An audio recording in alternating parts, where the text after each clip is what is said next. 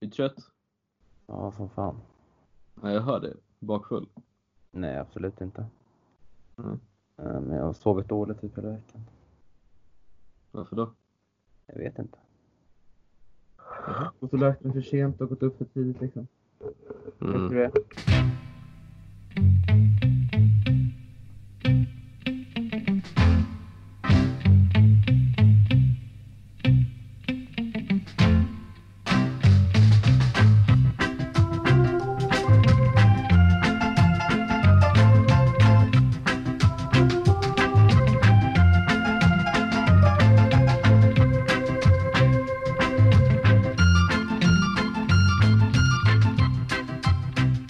Allesammans och hjärtligt välkomna ska ni vara till ett nytt avsnitt av CSS-podden och idag så bräcker vi faktiskt eh, 70-gränsen för det är nämligen avsnitt 70 som är dagens avsnitt till ära Kevin. Hur känns det?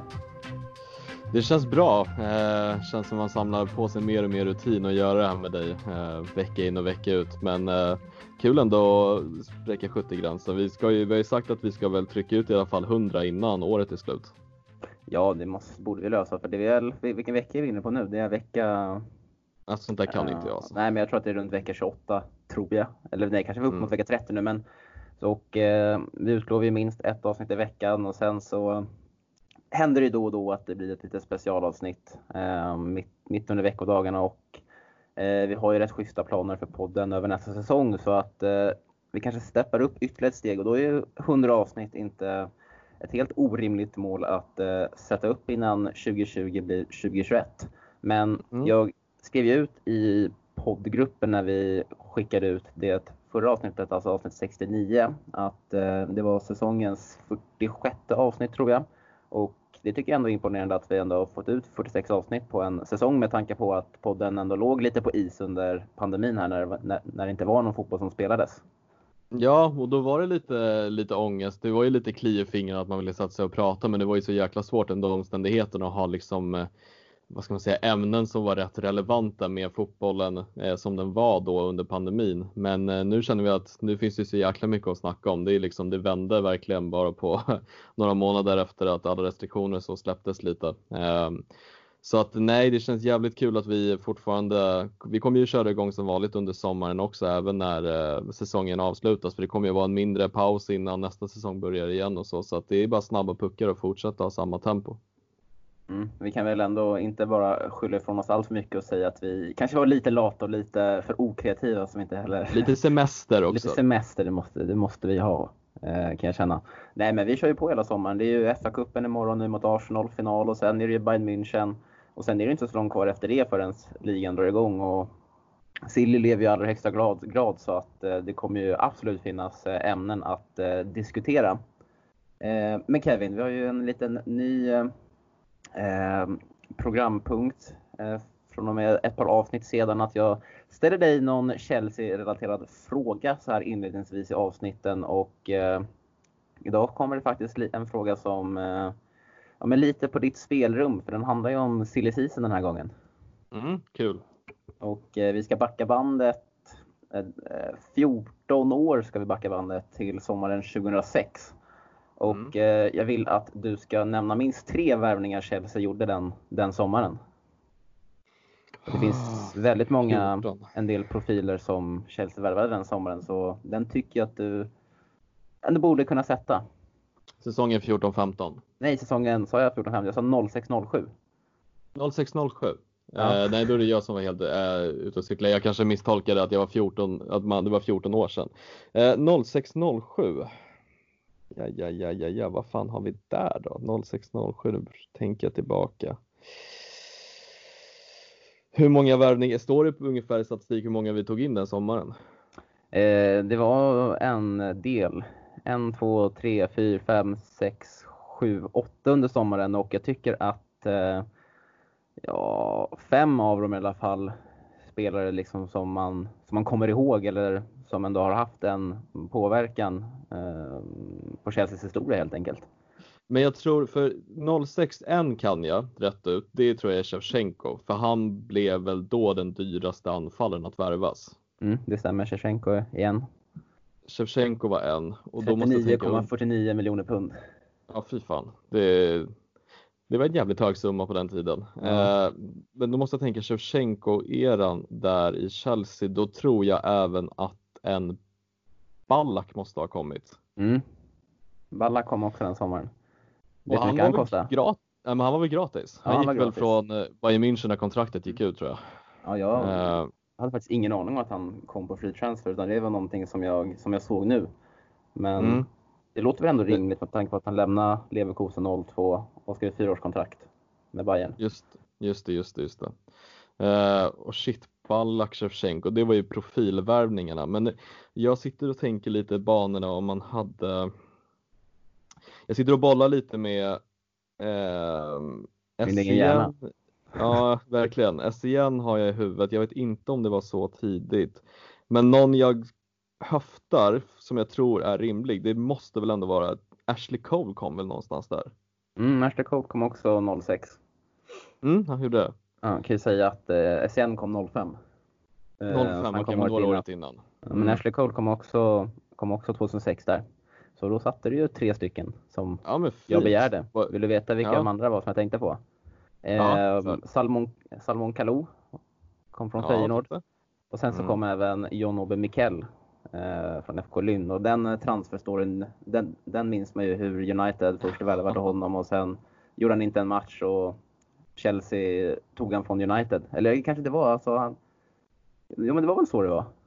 Jo men alltså han värvades ju av United. Han satt till och med på en presskonferens med United-tröja och sen så blev det ju så att vi norpade ju honom istället men vi fick ju betala United för Mikael och då var det någon typ av, jag tror att han var ganska ung när han värvades, han var väl runt 19-20 då tror jag att man betalade någon typ av övergångssumma för någon utvecklingspengar eller något sånt där. Jag vet inte vad det riktigt Mm. kallas, men det var inte stora, stora summor, men det blev större summor än tänkt just för att United redan hade värvat honom och hade hans påskrift så att det blev en dyrare affär ändå.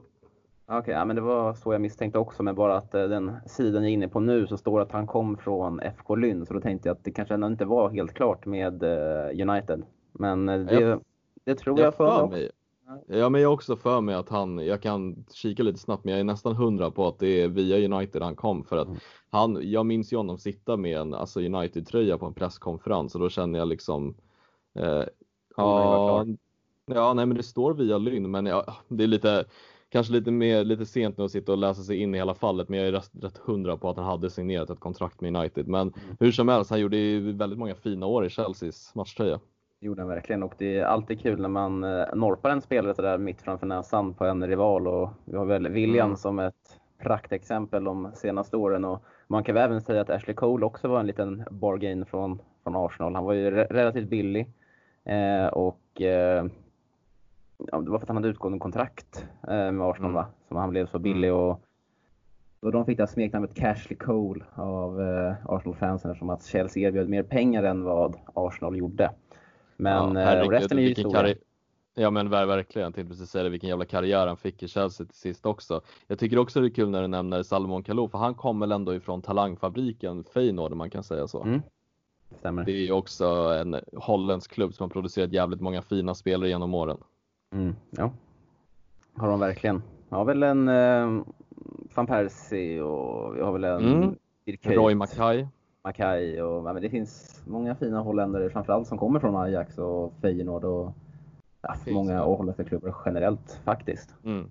Ja, väldigt många fina talangfabriker finns det i Nederländerna verkligen. Mm. Vi kan även också bara nämna att, eh, eh, att Magnus Hedman var den säsongen han kom in på lån också. säsongen 06. Fy. Men det var inte under sommaren va? Det var ju mitt under säsongen där. Fina fina Magnus. Mm. Eh, men eh, bra jobbat och eh, det här avsnittet kommer ju handla lite då om matchen mot Wolverhampton och att eh, Chelsea säkrade Champions League-spel. Och sen har vi även en liten, ska vi snacka lite Mason Mount och hylla han som gjorde över 50 matcher under sin debutsäsong. Och såklart så ska vi ta ut det senaste från Sillevärlden där Chelsea sägs ha trappat upp sitt, eh, sina försök att eh, värva Kai Havertz i Champions League-spelet och eh, lite andra rykten som florerar där ute just nu. Och sen så ska vi såklart även då snacka upp morgondagens cupfinal mot Arsenal där Frank Lampard kan vinna sin första titel som tränare för Chelsea under sin debutsäsong.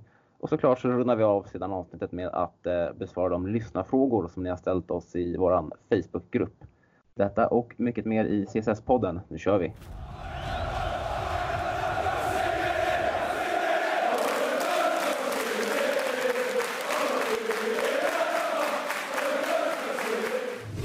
Och med kniven mot strupen så lyckades ändå Chelsea ta sig till Champions League säsong, vilket ändå får ses som en ganska stor bedrift med tanke på hur nederlagstippade man var inför säsongen. Det fanns inte en eh, molighet, som Hasse Backe skulle säga, hade sagt att eh, Chelsea skulle ta Champions League-spel med en transferban, med Fikayo Tomori, Tam Abraham, Ruben Loftus-Cheek, Kalamanton Odoi, you name it, som skulle leda det här laget med en oprövad tränare också. Men eh, när domaren blåste i visselpipan söndag kväll Kevin, så stod det klart att Chelsea spelar i Champions League nästa säsong. Mm, jag säger som Guidetti hade sagt, vi är Chelsea, fuck alla andra. Eh, nej men, eh, fan det känns ju jäkligt skönt att det äntligen är säkrat och vi som var med varandra och tittade på matchen hade ju jävligt mycket nerver innan men det blev ju ändå en rätt komfortabel seger. Jag satt ju på helspänn ända till 85 minuten innan jag kunde slappna av riktigt men ja, alltså det väl bara liksom applådera för Lampard och hans mannar den här säsongen med tanke på att man fixade sitt mål som man hade satt upp för säsongen och jag tror inte det var många fans som hade trott att det var möjligt och att vi även spelar en fa Cup-final är också pricken över i. Det är verkligen en mycket väl godkänd säsong för Lampard med tanke på alla omständigheter du rabblade upp. Ja, det känns inte som man kan begära så mycket mer än vad utfallet blev. Eh, vi får ju se nu också till eh, på lördag, man kommer ju antagligen vara skitbesviken och säga att det är en jävla skitsäsong när man förlorar en cupfinal mot ja, men en av de värsta rivalerna i alla fall bland svenska supportrar inklusive mig själv. Men mm. eh, när man kommer se, alltså jag tror även om man förlorar så kommer man, när man ser tillbaks nyktert på den här säsongen så tror jag varenda Chelsea supporter kommer vara mycket nöjda. Eh, slutade ändå på 66 poäng och det har ju, tror jag, aldrig räckt till en eh, Champions League-plats under, eh, under 00-talet och, och 10-talet tidigare. Så det har varit en väldigt svag eh, eh, säsong generellt i Premier League, men jag tycker ändå inte att man kan eh, hävda att Chelsea tar en Champions League-plats på grund av att andra lag har varit svaga. För jag tycker ändå att Chelsea har oavsett överpresterat sett till sina förutsättningar och man kunde inte ha gjort det bättre. Det tycker jag verkligen och ska man snacka om de som kanske har spelat roligast fotboll den här säsongen så måste man ändå säga att det är Chelsea. Det har ju varit jävligt jobbigt för oss som supportrar att titta på matcherna med tanke på hur klappkassa vi har varit defensivt till och från och vi har haft en målvakt som har kastat in bollar i nätet. Men den offensiva fotbollen vi har stått för den här säsongen är ju ändå någonting som har varit väldigt underhållande och det har jag bland annat fått bekräftat av många andra supportrar som supportar andra lag som tycker att det är väldigt underhållande att titta på Chelsea den här säsongen med mycket egna talanger och en rolig offensiv och ett men ett ganska roligt spel när det väl går framåt. Eh, sen så har det ju varit lite hackigt och vi har förlorat matcher vi bör vinna och sådär men jag, vet inte, jag tycker som helhet så är Chelsea i alla fall ett av de lagen som förtjänar den här Champions League-platsen. Eh, och eh, jag vet inte, det bara känns jävligt roligt att det äntligen, man kan äntligen andas ut lite och precis som du säger att ja, det är väl klart att en besvikelse kan infinna sig om det är så att vi förlorar mot våra värsta rivaler i Arsenal men jag är ändå så här, jag har en bra känsla innan den här matchen och hoppas på att vi vinner. Jag tror att vi kommer vinna, men jag kommer inte gråta floder om vi förlorar heller för att Champions League för mig var liksom det viktigaste den här säsongen att säkra. Allt annat är en bonus. Såklart hade det varit sjukt bra för Lampard och kanske få vinna en titel första säsongen, en bra prestige, men för mig är inte det hela världen. Champions League är en högre rankad turnering i mina ögon. Ja, och sen tror jag inte heller man ska underskatta att eh, Chelsea har ju som klubb också gjort en väldigt stor förändring de två senaste åren i och med, i och med att man tog in Maurizio Sarri som tränare. För det är ändå suttit i väggarna ute på Cobham eh, att eh, i Chelsea så spelar vi en väldigt, eh, ja men, inte de, ja, men, lite destruktiv fotboll, lite kontrollerande. Man bjuder in motståndarna, snabba, snabba, snabba omspel och så vidare. Eh, men nu att man ändå gör den här eh, ändå stora förändringar i spelsätt. Eh, och även om det är så man kan hävda att det är mycket nya spelare som ja, men Mason Mount och Tim Abraham, det är mycket nytt. De här har inte påverkats alls av hur Chelsea har spelat tidigare. Jo, men det har de faktiskt för att det är ju en röd tråd som går från ungdomsnivå upp till A-lagen, hur Chelsea spelar fotboll. Så det är ju nytt för nästan samtliga i klubben och ja, det känns ju som att alltså, det hårda arbetet man har, man har lagt ner för att genomföra den här förändringen, att det ger resultat i form av en Champions League-plats och det kan ju bara bli bättre. nästa säsong Mm. tror jag jag är helt övertygad om att vi kommer att sluta på minst ja, men 75-80 poäng. Det tror jag absolut och sen tycker jag det är intressant det du säger att det finns en röd tråd genom akademin. Jag tycker ju generellt sett att till exempel under Mourinho-eran och så att vi har ju spelat en väldigt defensiv fotboll. Vi har ju levt väldigt mycket på de mittbackar vi hade i Terry, Cahill, eh, David Luiz när han var som bäst och eh, massa andra försvarsspelare som har varit väldigt starka defensivt. Ivanovic, Ashley Cole och så vidare.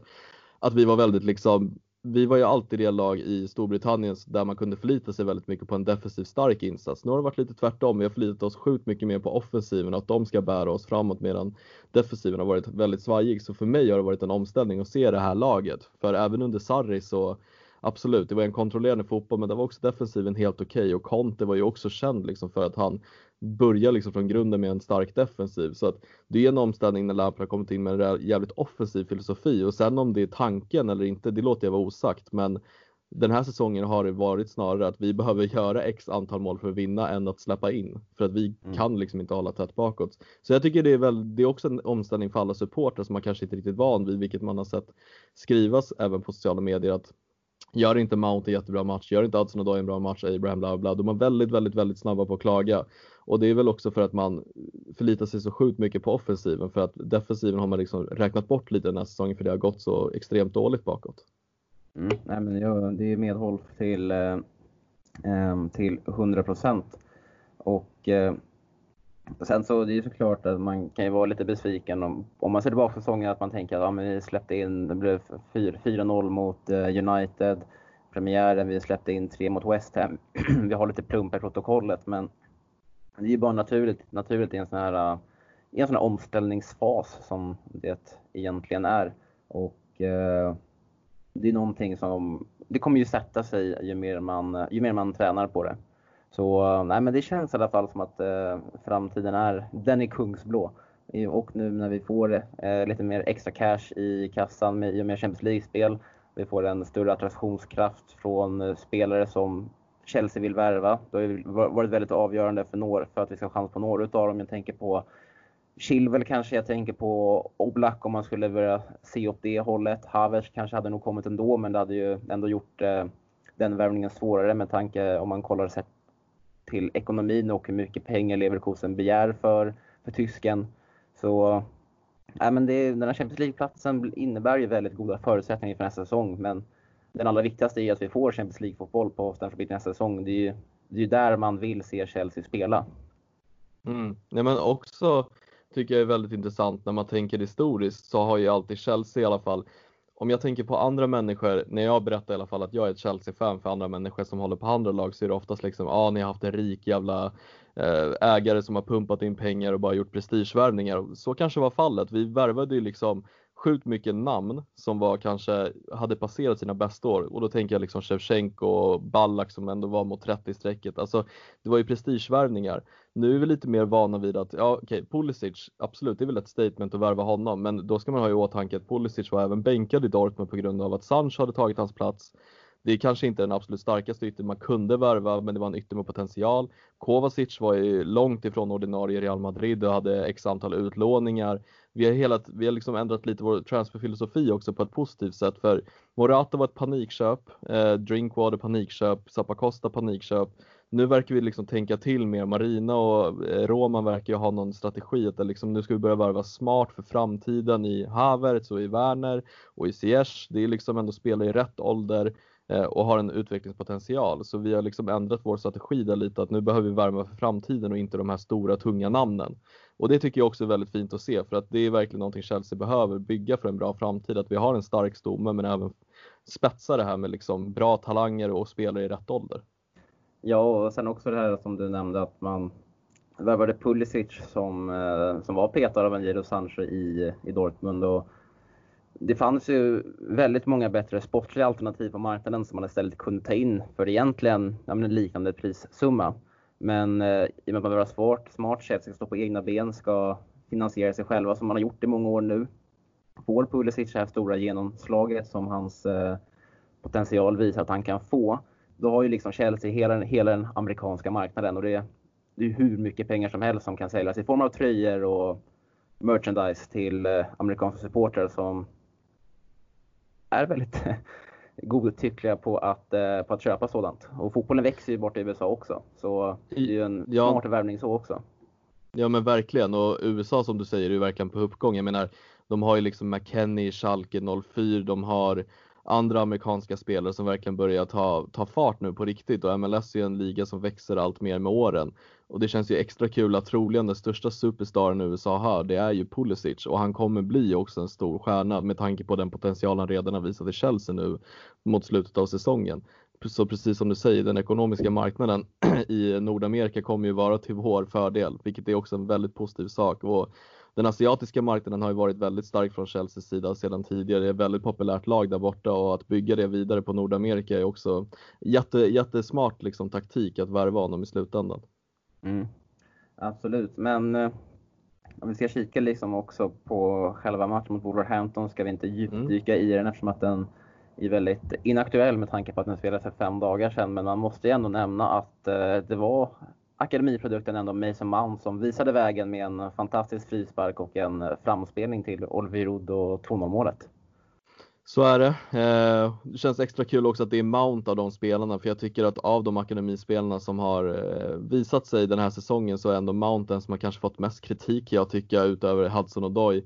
Eh, vilket jag tycker har varit fel rätt många gånger. Vi, jag vet att även vi har huggt på honom men jag liksom, han växer så himla mycket i mina ögon för varje match som går när man verkligen lägger märke till den spelstil han har. Det är inte att han är en spelare som kanske har sprutat in poäng den här säsongen men han har ett fantastiskt defensivt arbete och om man verkligen tar in också att han har spelat vänsterytter, han har spelat högerytter, han har spelat tia och han har spelat åtta på ett mittfält. Det är liksom en spelare som har flyttats om väldigt, väldigt mycket och gör sällan en dålig defensiv insats. Ja, det har hackat lite i offensiven som det gör för unga spelare, men han står alltid för en jävligt bra kämparvilja och liksom krigar alltid för klubbmärket och det är sådana spelare jag uppskattar sjukt mycket så att extremt, eh, extremt bra insats av Mount mot Wolverhampton och väldigt så här, han förtjänade det väldigt mycket tycker jag. Och eh, extra kul också att han tar, tar frisparken och lägger in den när William inte eh, William nu inte kunde spela. Det kanske är ett, eh, ett skifte där för framtiden. Och helvete vad den här videon har uh, rullats på sociala medier i efterhand när han uh, gör en identisk frispark som mm. ja, men typ tioåring. Uh, och det kändes liksom så här, i efterhand tänker man att det här var planerat på något sätt att uh, skulle Chelsea få en frispark här nu under ja, slutet av säsongen eller när som helst egentligen så skulle ändå Mount få kliva fram och uh, typ rekonstruera det han gjorde som liten så att man kunde kabla ut de här bilderna. För han har ju ändå visat upp, tycker jag, tidigare under säsongen att han har en vass frisparksfot. Han har ju tagit ett par i samma läge. Eh, men eh, har haft någon i ribban och ja, men några som har varit väldigt nära på att eh, gå in. Så eh, det känns som att den här videon har, den har liksom legat i deras eh, arkiv väldigt länge och bara väntas på att få kopplas ut. Och det blir så fint att eh, det här frisparksmålet är ju det som ändå är väldigt avgörande för att Chelsea tar sig till till Champions League. Visst, hade han inte gjort det, United vann mot, mot Leicester med 1-0 så vi hade ju klarat det ändå. Men, men ändå, det är ändå någonting, någonting fint i det. Och eh, som du säger, också en spelare som har, eh, som har fått väldigt mycket kritik under säsongen. Och nu kan väl både du och jag erkänna att vi var väldigt på honom i höstas när vi båda ansåg att han blev väldigt favoriserad av Frank Lampard. Men mm. eh, vad ska man säga, Chelsea tog eh, 6, 7, 8 raka segrar under den tiden som man startade varje match. Han har gjort över 50 matcher för Chelsea nu under sin debutsäsong. Knorrat in 7 mål, stått för 5 assister. Och det är ju fler än vad Frank Lampard gjorde under sin debutsäsong i Chelsea då han gjorde 5 plus 3.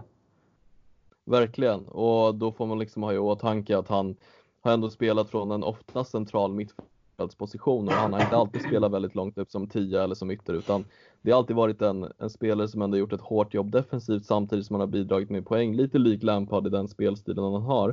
Um, men jag tycker också någon, här, jag vet inte om du har tänkt på det, men just sekvensen nu mot Wolverhampton, vilket jag gillar extra mycket, det är när vi brukar ofta sikta mot eh, Giroud uppe på anfallet om det är så att vi har en utspark eller om vi har lite tight med tid bland mittbackarna.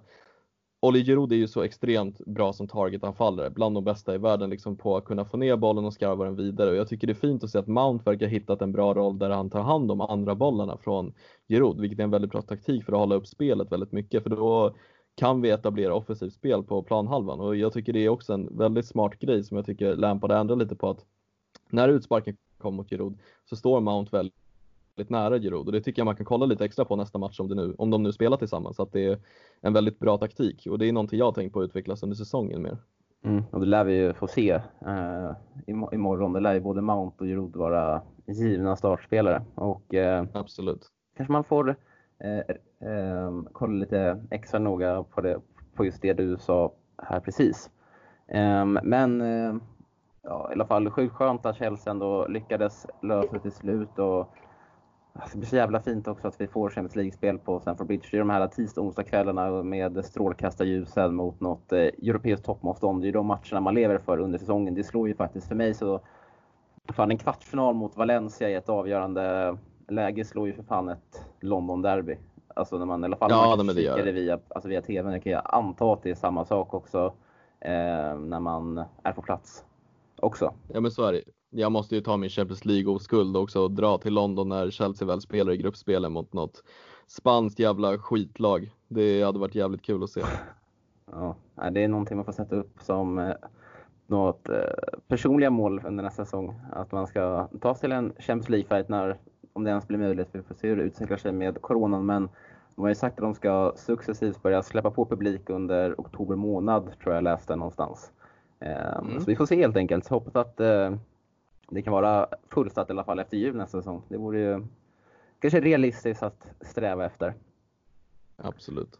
Um, men en uh, sista angående Mount här som kanske blir en fin segway över till silly season så känns det ändå som att Mount har bevisat tillräckligt för att uh, vara en nyckelspelare även under nästa säsong. Även fast vi har fått in Werner, vi har fått in Ziyech och uh, är väldigt nära att göra klart med även Kai Havertz.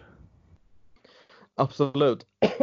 ursäkta. Eh, nej men alltså absolut, det du säger är helt rimligt. Jag tycker liksom av de eh, akademiprodukterna i offensiven så är jag han den som kommer troligast spela flest matcher med tanke på Rubens långa skadefrånvaro och att Hudson Odoi har väl varit sisådär sedan han kom tillbaka och inte hittat formen riktigt så, så ser jag att det är svårt att Mount skulle vara petad i början av säsongen. Jag tror ju snarare att får man in nu Havertz så kommer ju han jobbas in kanske i en startelva och kommer konkurrera direkt med Ziyech och med, eh, med Mount bland annat. Eh, för jag ser liksom den här, det här samarbetet tycker jag också har fungerat väldigt fint med både Mount, Pulisic och Giroud på planen. Jag tycker det har funkat väldigt bra. Jag har tänkt väldigt många gånger att Pulisic är också en spelare som kanske inte är superlik Mount i spelstilen med att jobba hem väldigt mycket men i offensiven tycker jag att båda vill komma in i mitten, ha mycket boll, explodera lite, göra någon dribbling och sen kanske ett inlägg eller ett skott. Så att jag tycker det, det samarbetet verkar också fungera väldigt bra och det tycker jag är jävligt kul att se.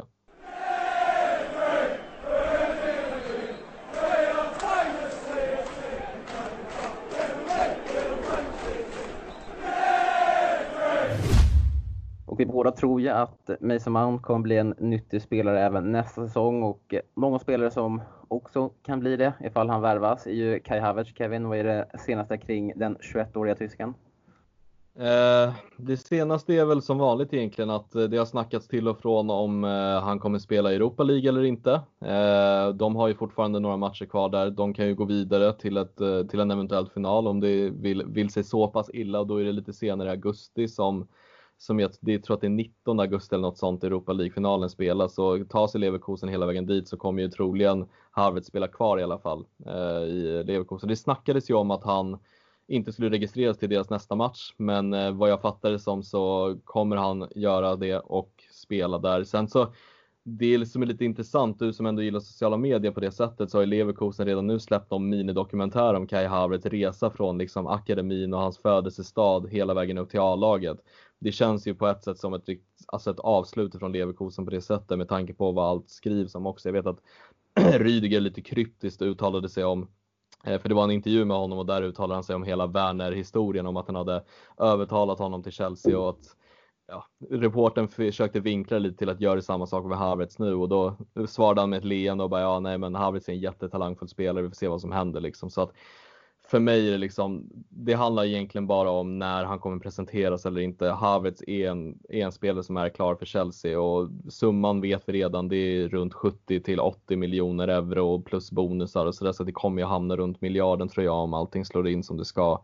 Så att eh, det är väl egentligen det senaste om Havertz. Det finns olika källor som säger olika saker. Jag tror ju personligen att han kommer presenteras kanske halv vecka eller någon vecka efter Europa League för jag tror inte de tar sig vidare till finalen då.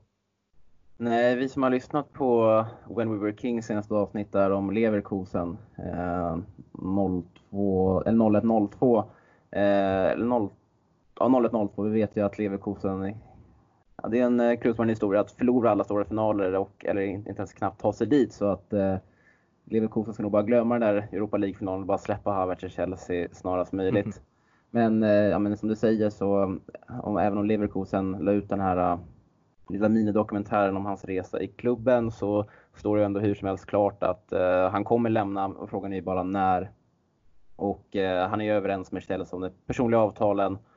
Men nu ska ju Leverkusen kanske, lite förhandlingstaktik också, att eh, de vill ha kvar honom över Europa League-slutspelet för att kanske pressa upp summan med några, några miljoner euro. Men man har ju full tillit till att eh, Marina Granovska, superkvinnan, ska, ska lösa det här väldigt smidigt och enkelt. Men som du säger kan det ju, kan det ju dröja ett par veckor.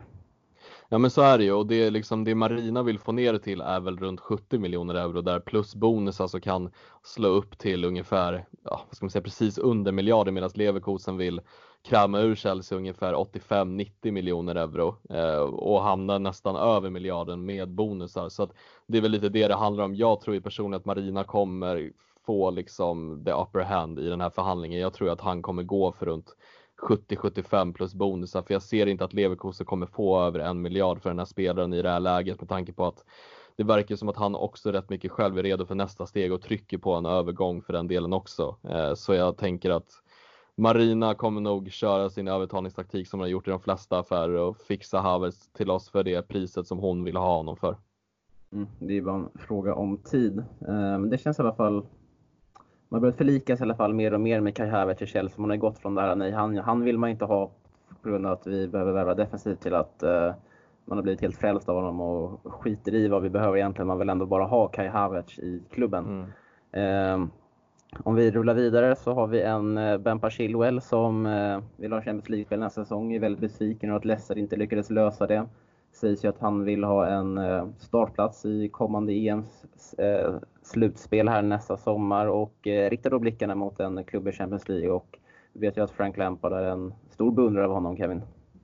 Så är det. Det är ju faktiskt du som bräckte den här nyheten i Sylletråden för en gångs skull. Du var där inne och skrev lite om Bempa. Men eh, precis som du säger ska han ju ha meddelat Leicesters styrelse att det är till Chelsea han vill, eh, han vill spela för. Med tanke på att vi tog oss vidare till Champions League men också att Leicester missade.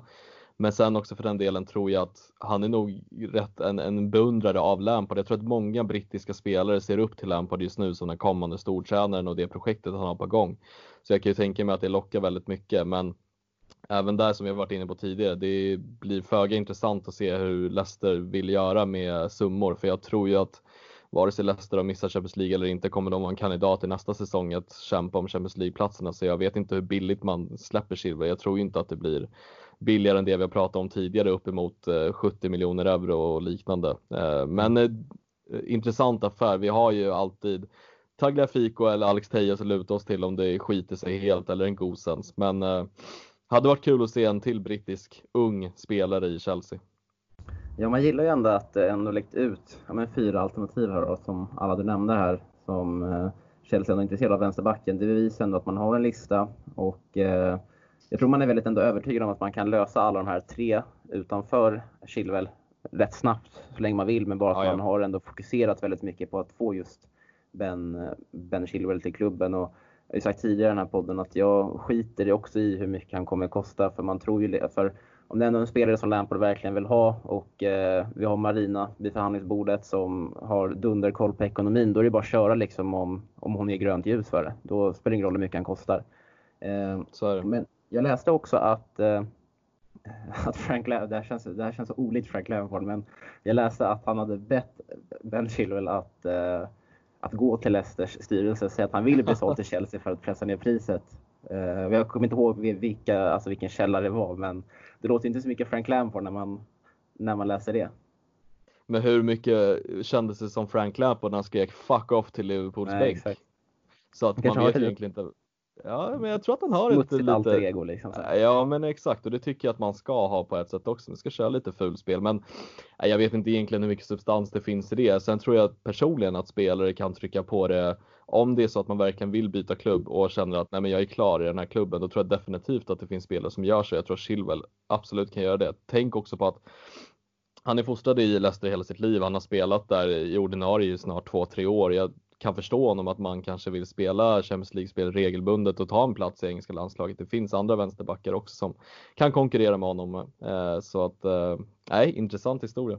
Ja, framförallt ändå bevisat sig ändå på en väldigt hög nivå och eh, en klubb som kommer vara en regelbunden contender i Champions League kommande åren är ute efter den. Det är klart att man eh, borde göra allt i sin makt för att eh, ändå försöka lösa det också. Mm. Eh, ja, vet ju. Vi har varit med, vi, man kan ju ta till många olika knep för att göra det. Vi har ju en Thibaut Courtois som eh, träningsvägrare till slut för att lösa en övergång till Real Madrid. Men eh, vi får se helt enkelt hur, det- hur det tar sig. Eh, annars så har ju mittbackar varit på tapeten igen och vi har ju Ginter, vi har Stones och vi har Ake som det har surrats om de senaste dagarna. Så är det. Eh, Ake är ju väldigt, väldigt nära City eh, och det är väl bara egentligen kanske en eller två dagar tills att han bekräftas att han är helt klar för City. Det som är lite intressant också som inte många tagit i åtanke och läst om det är att Chelsea har ju fortfarande en klausul i Akes kontrakt med Bournemouth som innebär att den klubb som lägger bud på Ake vi har alltid ett tillfälle att matcha det budet om vi vill och det sägs ju att City har väl lagt något bud på 41 miljoner euro eller något sånt där och det kan Chelsea matcha upp om man vill. Nu tror inte jag att det händer och jag tror inte att man behöver göra det för jag tror att det finns andra mittbackar man tittar på. Eh, Men bara en liten intressant detalj att ta, ta, i, ta, i, eh, ta i åtanke. Ehm, Men jag är Förstår precis du? som du Ja. säger, jag, ja förlåt kör. Nej, men förstår du varför City är ute efter Ake?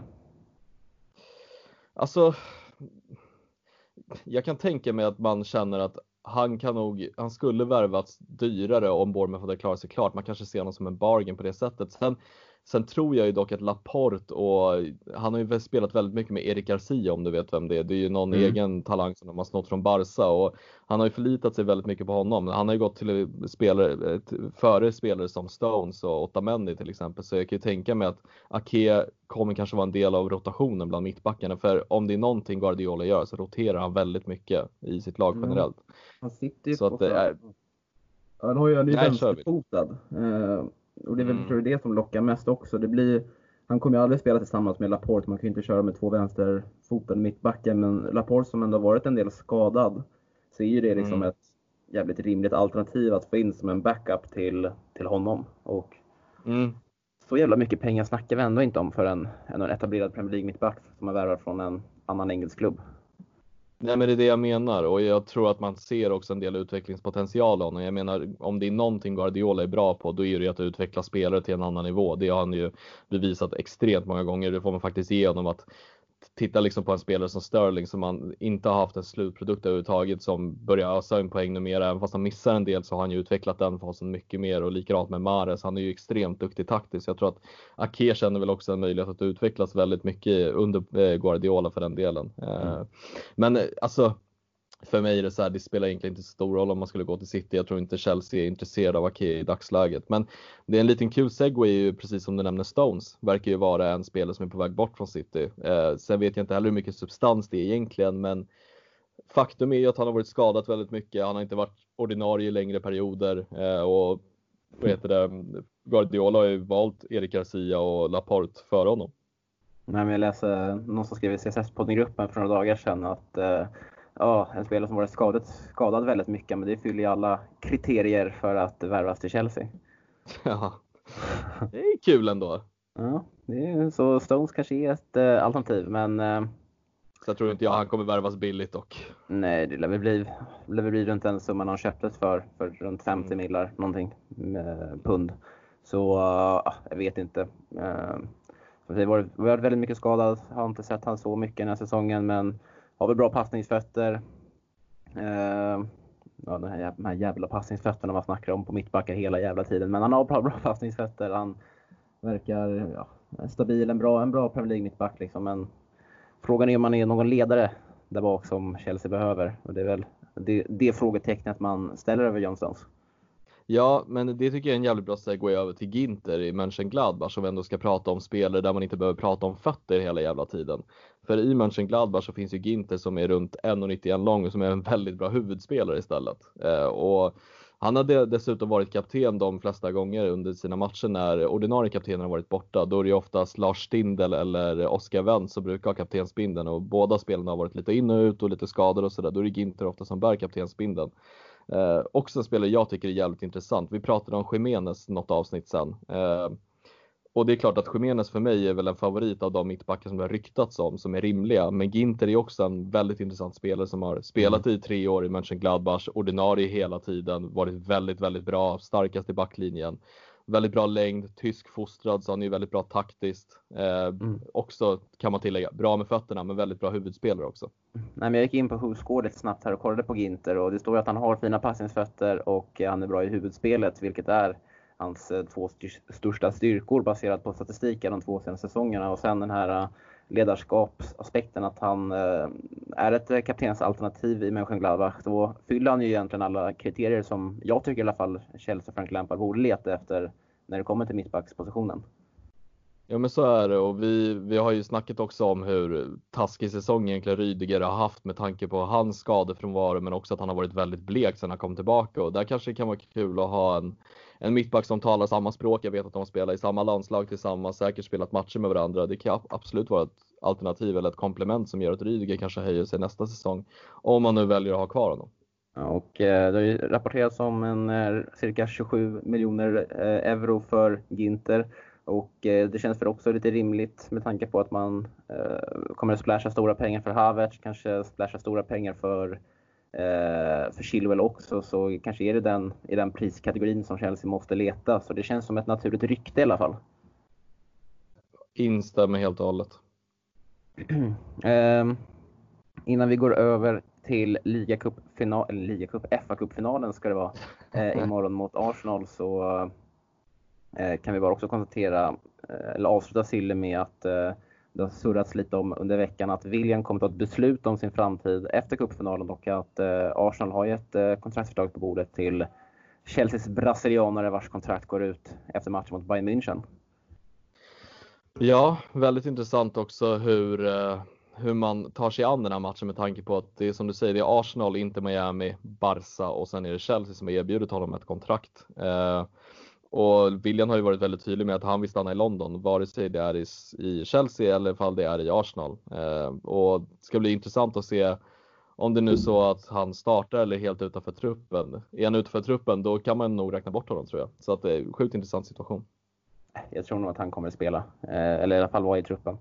Eh, han var ju skadad mm. mot Wolves senast, men jag, oavsett om det är Arsenal eller inte han ska gå till så tror jag att han kommer vara med om han är fit for fight den här matchen. Eh, mm.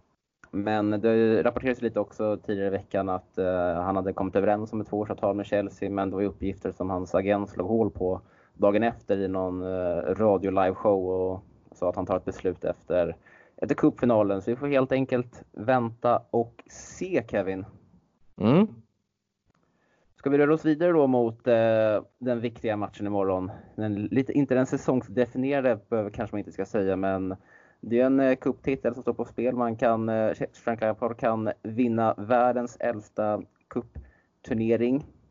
Fan, cup och turnering, det betyder ju samma sak, så cupturnering kanske är rätt upp, men han kan han kan i alla fall vinna världens äldsta turnering som har pågått där runt eh, 1870-talet. Och det konstaterade vi i något avsnitt här tidigare att eh, då blir han, eh, gör han det så, gör han, så går han in i den här eh, bland tränarna som har gjort i Chelsea sedan tidigare.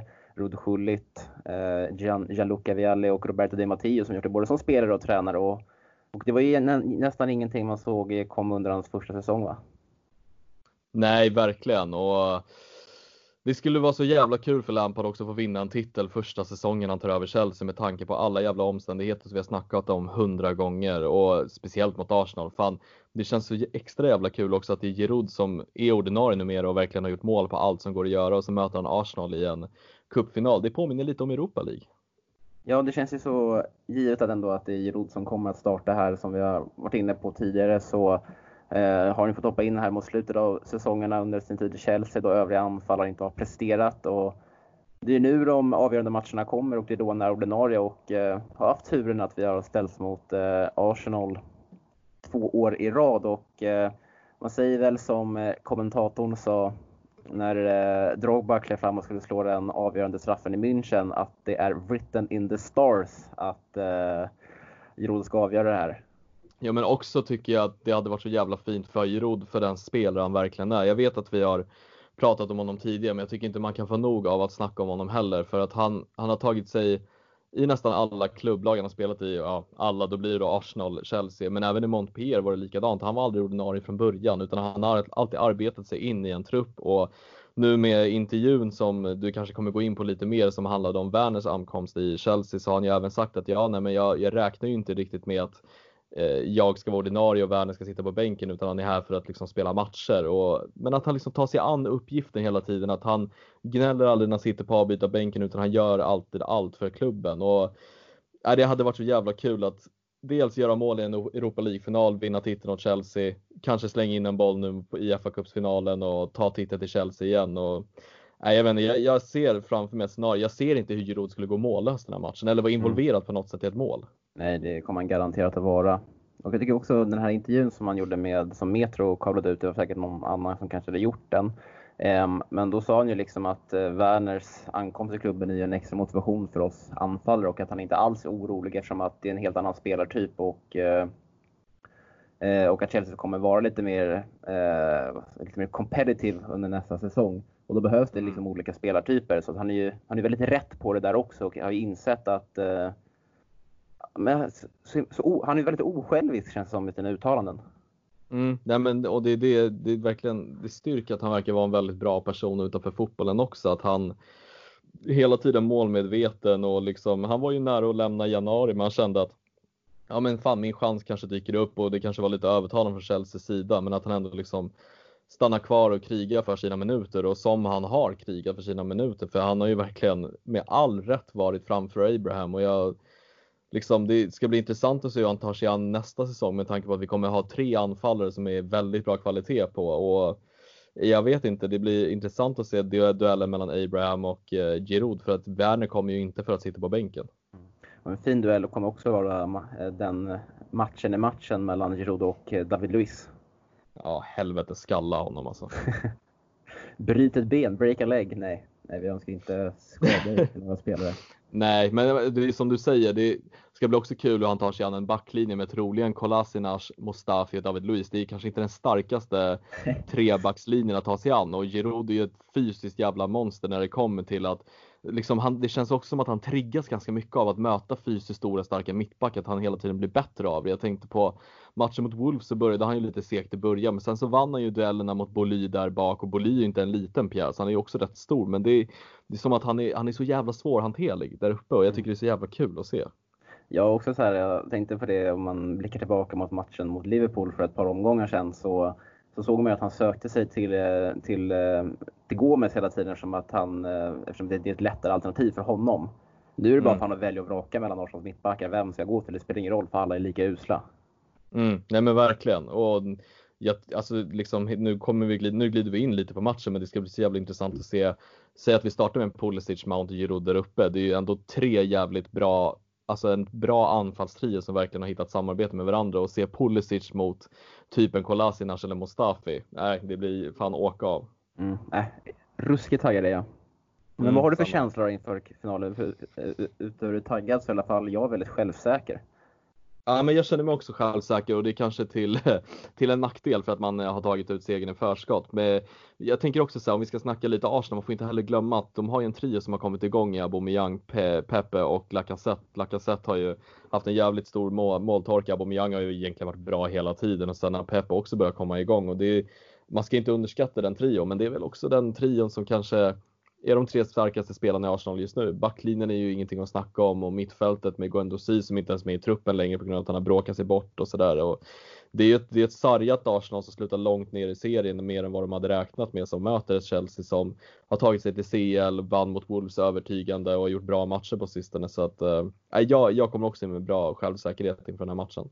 Och att man återigen också kan eh, snuva Arsenal på en eh, Europaplats. De slutar väl nia i serien om jag inte minns helt fel. Åtta till och med. Åtta eller nio. Ja, åtta eller nio. Eh, åtta slutar de. Jag tog upp tabellen här Ja. precis. Eh, åtta. Eh, de har inte någon, inget spel i, Europa, eh, spel i Europa nästa säsong. Men en vinst i FA-cupfinalen gör så att de tar, sig ut- tar sig ut i Europa League. Eh, förra säsongen så hade ju en Europa League-vinst för dem inneburit en plats i den här säsongens eh, Champions League. Så de vill ju snuva dem återigen, men som du säger så är det, det är lite farligt att vara så självsäker. Eh, inför matchen mot Mm. Wolves så var man, ju, var man ju extremt skitnödig och den här sitter man ju bara och känner att alltså, det, kommer, det kommer lösa sig, det kommer vinna. Det, det är inget snack om saken. Ja, men jag tror också så den, varför man har den självkänslan är väl lite också att Alltså om vi kommer upp i matchtempo, om vi kommer upp till det spel vi är liksom vana vid att se Chelsea när de är som bäst, då, då säger jag inte att Arsenal har en chans att vinna emot mot Chelsea. Och pressen ligger, tycker jag, på vår sida för att Ja, det är klart, Arsenal kanske har press på sig att de bör vinna någonting den här säsongen med tanke på deras usla tabelläge, men vi är ju det bättre laget sett till kvalitet och vilka spelare vi har i truppen. Och säg att Pulisic kommer igång, Mount kommer igång, då har vi även en William som kan hoppa in från bänken. Vi har Kovacic och Jorginho som har varit i bra form. Tänk om Kanté kan spela. Alltså du hör ju, vi har ju spelare som är kvalitet gentemot Arsenals mittfält just nu eller anfallare och backlinje. Jag tycker bara, får vi upp en normal standard på vårt spel, då ser jag inte att Arsenal har en chans mot oss. Det är ju två lag som har sina främsta kvaliteter just där framme, så det bäddar ju upp för en eh, väldigt målrik match. Det är väl inget eh, omöjligt tips på förhand. Men något som också kan störa mig lite, det är ju att Mikael Arteta, han kommer ju helgonförklaras ifall, ifall eh, Arsenal vinner imorgon. Ja, det stör mig så fucking mycket att folk tycker att han har gjort stora förändringar i Arsenal. Ja, det men absolut, han har väl kanske fått Arsenal att inte sjunka som en jävla sten, men det är inte så att eh, resultaten har varit helt förändrande eh, och alltså ekonomin i Arsenal är inte heller den absolut bästa. Det är inte så att de kommer ha massvis med cash att kunna använda på andra spelare. Det finns en anledning till varför man förlängt med David Luiz en till säsong och varför de har köpt en, en Pablo Mari från brasilianska ligan på lån som de har typ köpt loss nu. Alltså, det, det, det blir intressant att se ifall han är helgonförklarad även nästa säsong när de ligger liksom fem torsk i röven och kickar tränaren. Jag, det, jag vet inte, den här hypen om Arteta köper jag inte riktigt. Då Alltså, Lampard Nej, men han är ju ändå, givet om man ser till vad, när Unai Emery var tränare i Arsenal så har ju ändå, känns det ändå som att Mikael Arteta ändå kommit in och givit en, ändå en framtidstro i klubben. Ehm, Mm. Men som du är inne på också, man har ingenting att värva. Jag såg att de försöker rycka loss den här Thomas Partey från Atletico, Madrid, men de kan ju inte ens hosta upp nästan ja, knappt 75% av det Atletico Madrid begär. Ehm, och det Mm. spräcker hela deras transferbudget. Och jag tror inte att Mikael Arteta ändå kan han är inte den tränaren som kan ta den här truppen till nästa steg och då kommer ju Arsenal hamna i samma onda spiral igen genom att sparka honom utan någon ekonomi för att ändå förstärka truppen och det kan bli en lång, en lång ond cirkel i Arsenal som vi som Chelsea-supportrar gärna ser.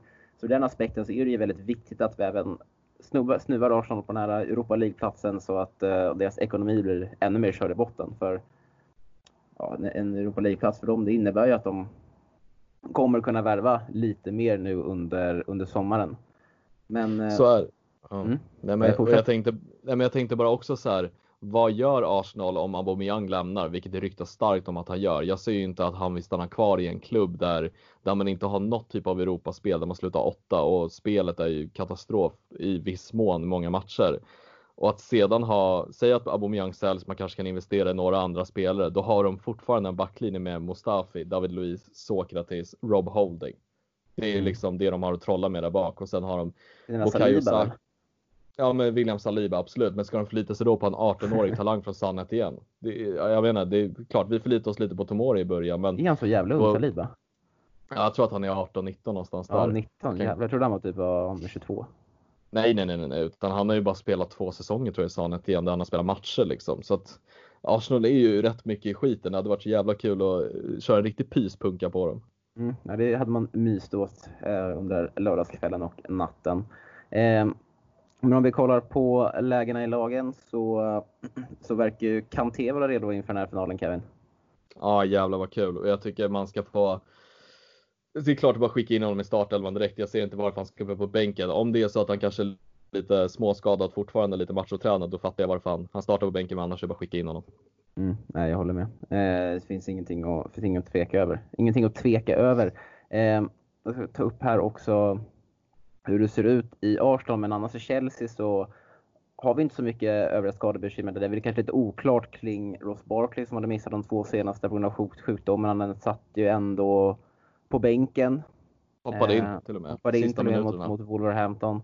Så han verkar ju vara, vara, redo för spel. Så Chelsea kommer i alla fall med en, med en väldigt skadefri trupp i alla fall mot mm. det här mötet. Och sen är väl Danny Ceballos är väl ett frågetecken. Bernt Leno är också ett frågetecken för det sägs att han även kan hinna och spela den här matchen. Mm. Jag såg någon bild, han såg väldigt stark ut i alla fall på Twitter när han kastade sig efter en boll. Så... Men den andra målvakten, Martinez.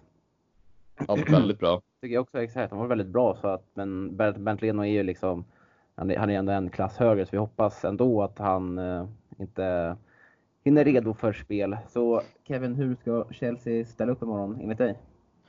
Det känns så jävla skönt att kunna säga och att kunna veta att det är Caballero som startar imorgon. För jag ser inte att Kepa kommer spela imorgon. Och det, alltså jag sitter med ett leende bakom den här micken för jag vet att det, det liksom Kepa spelar sin sista match i klubben. Eh, det vill jag bara säga att Caballero tror jag startar. Sen tror jag att vi kommer Alltså som sagt, som jag sagt tidigare, jag tror Lampard kör vidare med en trebackslinje. Jag ser inte varför han skulle byta, så då är det i sådana fall eh, samma backlinje, Rydiger, Zuma och Aspilicueta som jag tycker har fungerat förhållandevis ganska bra. De har varit, alltså senast matchen mot Wolves var ett stort steg framåt.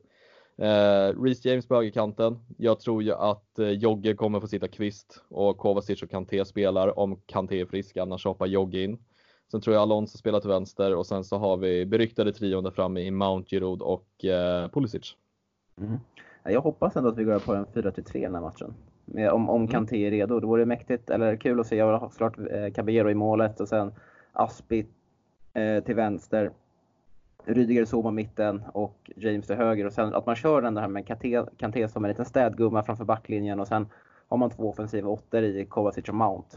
Och eh, mm. eh, så har man William Pulisic Giroud framför dem. Eh, det känns som, vi, vi snackade lite om att Kovacic kanske inte är perfekt i den rollen som en offensiv åtta. Men jag tycker att det väger upp lite, att man får lite mer defensiva shapen, lite mer balansen. När man ändå har en mm. Mount eh, bredvid och man har både William och Pulisic i spel där framme så tror jag ändå att det kan bli jävligt bra. Vet du vad som dock talar emot en fyrbackslinje? Det är ju att Arsenal har ju spelat med en trebackslinje de senaste matcherna och om det är någonting Lampard gör då är det att matcha upp andra lag med trebackslinje med att jo, själv köra en trebackslinje. Det gick ju så jävla dåligt när vi gjorde det på Emirates i, i, i vintras. Och sen gjorde så, han tvingade, då han gjorde den här bytet, han plockade ut Emerson mm. i matchminut 30 för att få till en förändring för att trebackslinjen inte fungerade.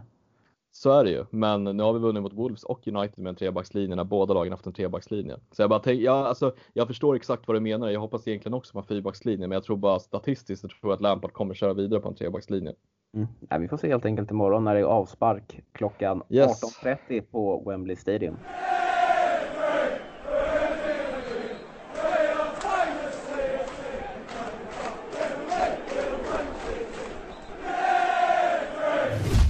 Vanligt har det dundrat in frågor i vår Facebookgrupp som heter CSS-podden och finns såklart på Facebook. Och är du inte med i den så tycker jag att det är hög tid att gå med nu. Eh, det är bara att man går in på Facebook, skriver CSS-podden i sökfältet ovan och eh, så går man med och svarar på en enkel fråga så godkänner jag er. Så kan man vara med och ställa frågor och eh, bidra till intressanta och dagliga diskussioner och argumentationer i Facebookgruppen. Men om vi kikar på de frågor som jag fått till dagens avsnitt så har det droppat in 22 kommentarer på väldigt kort varsel här. Eh, och vi börjar då med Thomas Elofssons fråga. Finns det någon regel ni skulle vilja ändra på? Uh, ja men det är den här ständiga jävla handsregeln. Sen vet inte jag hur man ska förändra den till, till något bättre men jag tycker att den fortfarande är svår att förhålla sig till eh, med tanke på att man inte vet vad som är hans och vad som är hans. Eh, för att jag tycker att det är helt och hållet ifrån domare som värderar det på olika situationer och även de i barrummet. Så att hans regeln, sen vet jag inte, jag har inte lösningen på det. Eh, nej, eh, men jag ryggar dig på hans regeln. Eller jag vill att den, den känns väldigt flummig just nu och måste klaras upp lite. Eh, lite tydligare riktlinjer kring den. Eh, så den skulle jag vilja ändra på, även VAR. De där två går väl hand i hand. Mm. Ja, hand i hand. Eh, men eh, Thomas Elofsson har även en till fråga att vi ska ta ut en 11 med favoritspelare i Chelsea de senaste 20 åren och behöver inte vara de bästa, bara favoriter. Kevin, om du får ta den. Ska jag kanske fylla eh, Ja, nej men favoritspelare. Jag var ett stort fan av Ivanovic, så Ivanovic kan vi ta till höger. Check som målvakt. Sen är det Terry och Cahill. Och oh, nu blir det svårt med Ashley Cole eller Aspelekueta. Jag, jag tar Ashley Cole. Eh, tyvärr Aspi, du har tjänat jävligt många år men eh, Ivanovic och Cole gillade jag. Vad har vi mer på mittfältet då? Jag skulle säga Ballack, jag skulle säga Lampard och jag skulle säga Makelele. Och sen där uppe Assard. Och sen skulle jag säga Drogba. Till höger, har du någon där? Som du kan slänga in? Mata skulle jag nog säga. Joe Cole kanske? Mm, ja, men jag, jag gillade Mata som person jävligt, Ja, jag jävligt älskar mycket. också Mata. Så att jag, det är bara för det. Men eh, om du har några andra du vill slänga in så kör hårt. Det var ju typ det laget som Mourinho hade som jag Ja. Eh, Men jag tycker ändå att det är spännande att du väljer att lämna ut eh, Marco van Ginkel.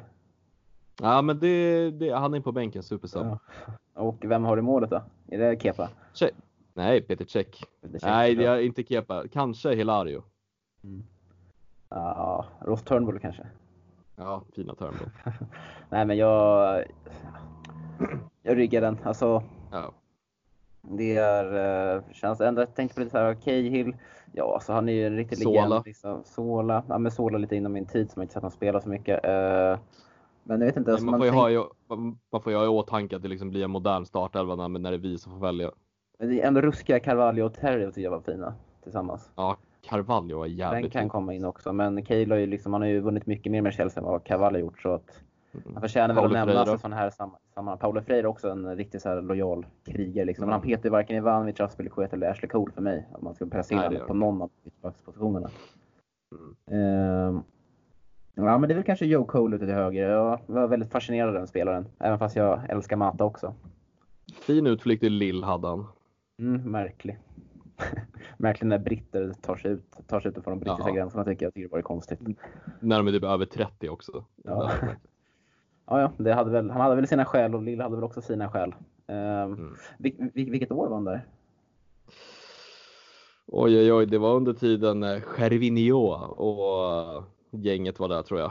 Eh, fan kan det Ja, vara? det var ju hörru, det var säsongen 2011-2012. Kan det vara så att man placerade Joe Cole i Lill för att övertyga Hazard om att Chelsea är rätt val? Det är jävligt bra. Var det Marina som kanske var tidig på bollen och plantera ut den idén? Ja, fanns ens Marina i klubben då? Nej, ingen aning. Ingen aning. Skiter i det i alla Ja. fall. Men eh, Ja. vi, vi, vi, vi antar att det var för att man skulle locka över Hazard tycker jag. Ja, Agent Joe Cole. Joe Cole. Joe, Joe. Coco. Joe Cole. Agent Joe Cole. Eh, Andreas Eriksson tror är villig för att stå igen mot Arsenal. Kändes verkligen som ett statement av Lampard att bänka Kepa sist mot Wolves. Så ja, det tror vi, tror vi väl båda utan att behöva tillägga någonting mer av det. Det känns väl som att man har snackat alldeles för mycket Keva, Ville, Caballero de senaste avsnitten. Så man orkar inte gå in på det igen. Men Japp. eh, det, är så. det är så det är. Jag ryggade. Eh, Kristoffer Edenborg, mycket rykte nu, speciellt om målvakt. Det enda rätta valet med tanke på pris, då vi behöver en mer, mer förstärkningar i backlinjen, känns Onana som det enda rätta valet om vi ska splasha mer pengar efter Havertz. Är Onana Mm, den ja, eh, alltså- det rimliga alternativet?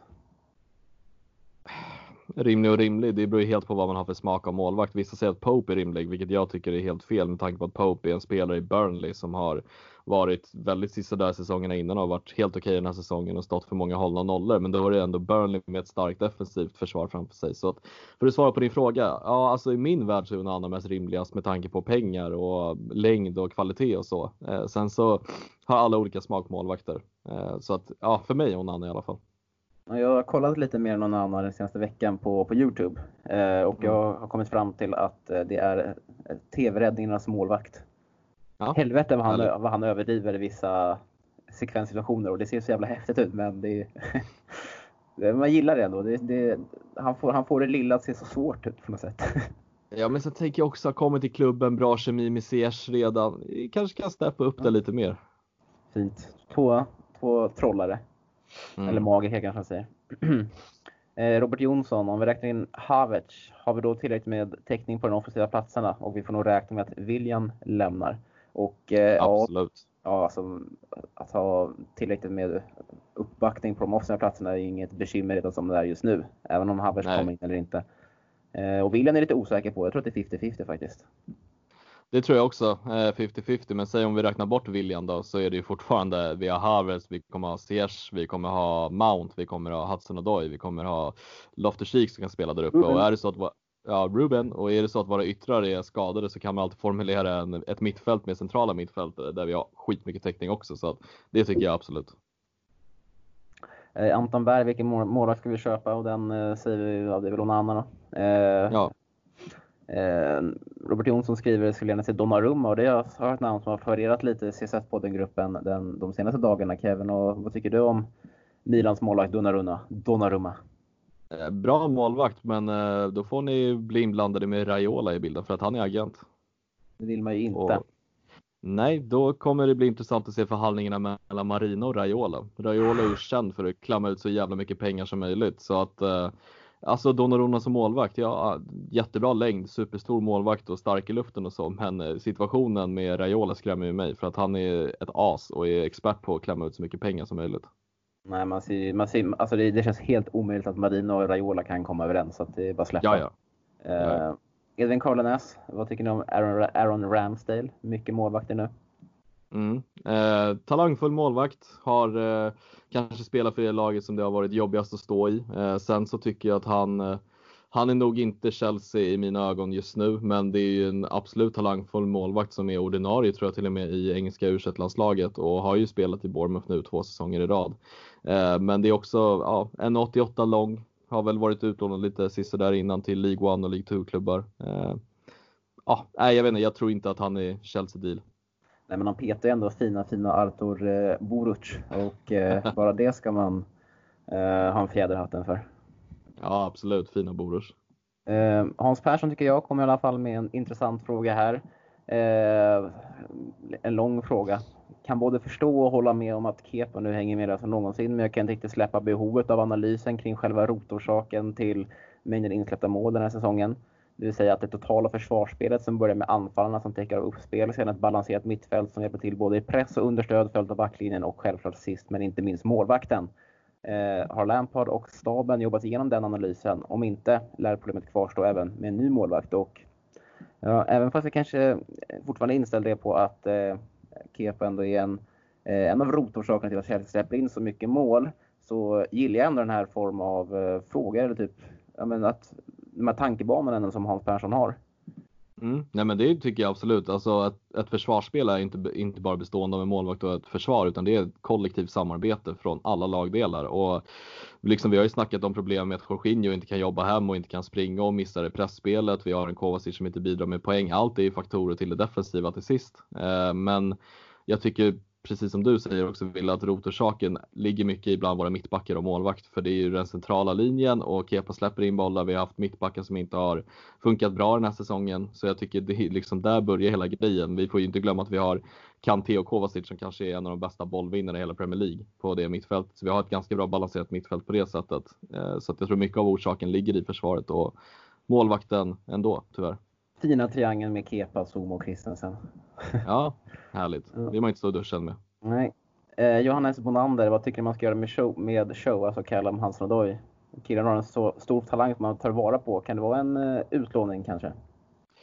Alltså, jag har inte velat tänka på, alltså i de banor att han ska lånas ut, men det börjar mer och mer bli relevant med tanke på att vi, om William skriver på och vi får Havertz, då ser jag det som väldigt svårt att Callum Hudson-Odoi kommer få den speltid han vill ha. För att nu är han ändå inne, då kommer han vara inne på sitt tredje år med Chelsea och har inte varit ordinarie under en enda period. Så att det är väl kanske det rätta då i sådana fall. Men eh, förhoppningsvis skriver inte William på, för jag tycker Callum Hudson-Odoi har en stor framtid i Chelsea fortfarande. Jag har i alla fall inte slutat tro på honom. Mm. Eh, vi får se. Han behöver, vad som är hugget i sten i alla fall att han, är att han behöver spela. Ja. Eh, per Wessén, information om True Bloom Membership-förnyelse. Eh, brukar de vara under juli för att få fem lojalitetspoäng och där kan jag säga att jag inte har en aning men jag tror att man hittar att informationen hittar man lättast på Chelsea FCs hemsida för det är där man tecknar ett True Blue-medlemskap. Genom CSS så tecknar man ju bara ett medlemskap i själva den svenska supporterföreningen men man behöver ju båda två för att kunna söka biljetter då via CSS och ta del av alla förmåner som man får då. Eh, och sen är också en målvaktsfråga från, ja. Eller? Ja, nej men precis. Nej, men det var exakt det. Han hade skrivit Obama, det tyckte jag var väldigt fint. Obama? Ja, ser inte. Det snackas om Obama. nej, Onana står det för mig, men det står att den är redigerad också. Ja, det står Obama. Fina, fina ja, men, Obama. Obama i målet och jävlar. Ja, ni, han gillar ju amerikansk fotboll och bara, han kanske är bra på att plocka ner bollar som en... Nu ska jag inte snacka amerikanska fotbollstermer för jag kan fan inte till skit om den sporten men ja, ja. Vi kör vidare. eh, Charos som vann vår fantasyliga tycker att det är dags för lite fantasysnack nu Kevin. Eh, får vi se en debut från eh, Stålberg nästa säsong? Ja, nej men det är faktiskt, nu känner jag att det har varit några frågor i alla fall om fantasy och jag kan inte säga ett skit så jag känner att jag får fan sätta mig ner lite, utvärdera mig själv och mitt liv och börja ta tag i det där. Mm, ja, det är jävligt kul faktiskt. Um, jag hade en, haft en jävligt tuff säsong. En bra start, men uh, fick sparken under julen och uh, har inte riktigt tagit mig upp sedan dess. Sparken, det var en annan term. Jag uh, det gick så extremt åt helvete att jag tappade all motivation. Så då slutade jag, så då missade jag liksom de här boxing omgångarna som är väldigt avgörande i hur säsongen kommer formas, hur mycket poäng man kommer ta och sen efter det så var motivationen körde botten. Men jag är extremt taggad inför en ny säsong och jag eh, la ut en lite längre text i CSS-podden-gruppen kring hur jag tänker kring vilka Chelsea-spelare man eh, borde ha eh, under nästa säsong. Mm. Men vi kommer såklart köra en CSS-liga igen när den kommande säsongen och kommer komma mer, mer information om det. Och mm. om Kevin kanske, om du kanske sätter dig verkligen in i det så kanske vi kan eh, ägna kanske något litet uh, halvt avsnitt till att snacka lite fantasy generellt och då ha en take på hela Premier League. Det kan vara någonting jag kan lova halvt säger vi. Mm, ja, men vi siktar på det i alla fall. Mm. Eh, Mikael Kullman, kikade igenom våra utlåningar. Det finns gott om talang. Varför ens hets som värvningar? Ja, jag vet inte fan om jag riktigt håller med dig. Ja, vi har många utlåningar, men vem vill att vi ska plocka tillbaka? Vi kan ju inte direkt plocka tillbaka Bakayoko. Vi kan inte plocka tillbaka eh, Charlie Mosonda. Vi har sålt iväg Palasic, eller vad heter han, Pasalic. Eh, och, alltså, jag vet inte riktigt vem det är som skulle komma in och konkurrera i sådana fall. Nej, lite så känner jag också. Eh, uh, han, Mikael skriver vidare att han hoppas att min favorit William förlänger också. Och ja, det är väl kanske ett argument till att kanske truppen blir för tjock. Men som vi som varit inne på tidigare så känner vi väl båda att Kai Havertz, han är för bra för att tacka nej till. Och, det är väl, och hade, inte, hade inte den möjligheten uppstått att kunna värva honom så tror jag att Chelsea hade ändå varit väldigt nöjda med anfallet. Mm, verkligen. Och eh, får även tacka också Mikael Kullman som alltid kommer med så fina kommentarer eh, och uppskattar det jobb vi gör med podden. Och eh, det är ju sådana kommentarer som gör att man tycker det är kul att fortsätta. Så tack till dig också Mikael. Tack. Eh, Stefan Gunnarsson, Tamel Giroud i finalen. Jag hoppas på att Giroud sänker Arsenal. Ja, jag hoppas jag också och jag hoppas på Giroud som startar längst fram. Det ryggar jag. eh, Stefan Gunnarsson skrev även fyra eller fembackslinje. Vilken är bäst med just Arsenal? Det var vi lite inne på också under införsnacket där mot, inför matchen. Mm. Eh, Där tycker vi lite olika. Jag tycker fem, du tycker fyra. Mm. Exakt. Eh, ska vi avsluta med en fråga då från eh, Anders Jonsson. Hur viktigt tror ni att det är för spelare och framförallt nya spelare att få det numret de vill ha? Tror ni åttan kommer bli ledig? Kom Kentomori släpper 29 till Havertz. Werner lär väl ta 11, Hakim 22 på 10 om William drar. Hur, hur viktigt tror du tröjnumren är för spelarna Kevin? Eh, jag tror att det är generellt eh, lite olika från spelare till spelare. Jag tror att vissa inte bryr sig speciellt mycket om nummer medan vissa kanske har att det är väldigt viktigt för dem.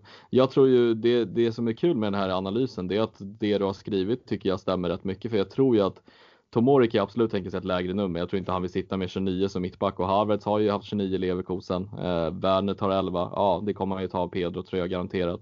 Hakim 22. Ja, han har haft 22 i Ajax och 22 kommer finnas ledig om Pulisic har 10 om William drar. Det är ju bra analys så att jag tror ju absolut att det där kan hända. Mm. Ja men härligt. Då eh, är vi väl klara för idag och kan ta lite helg.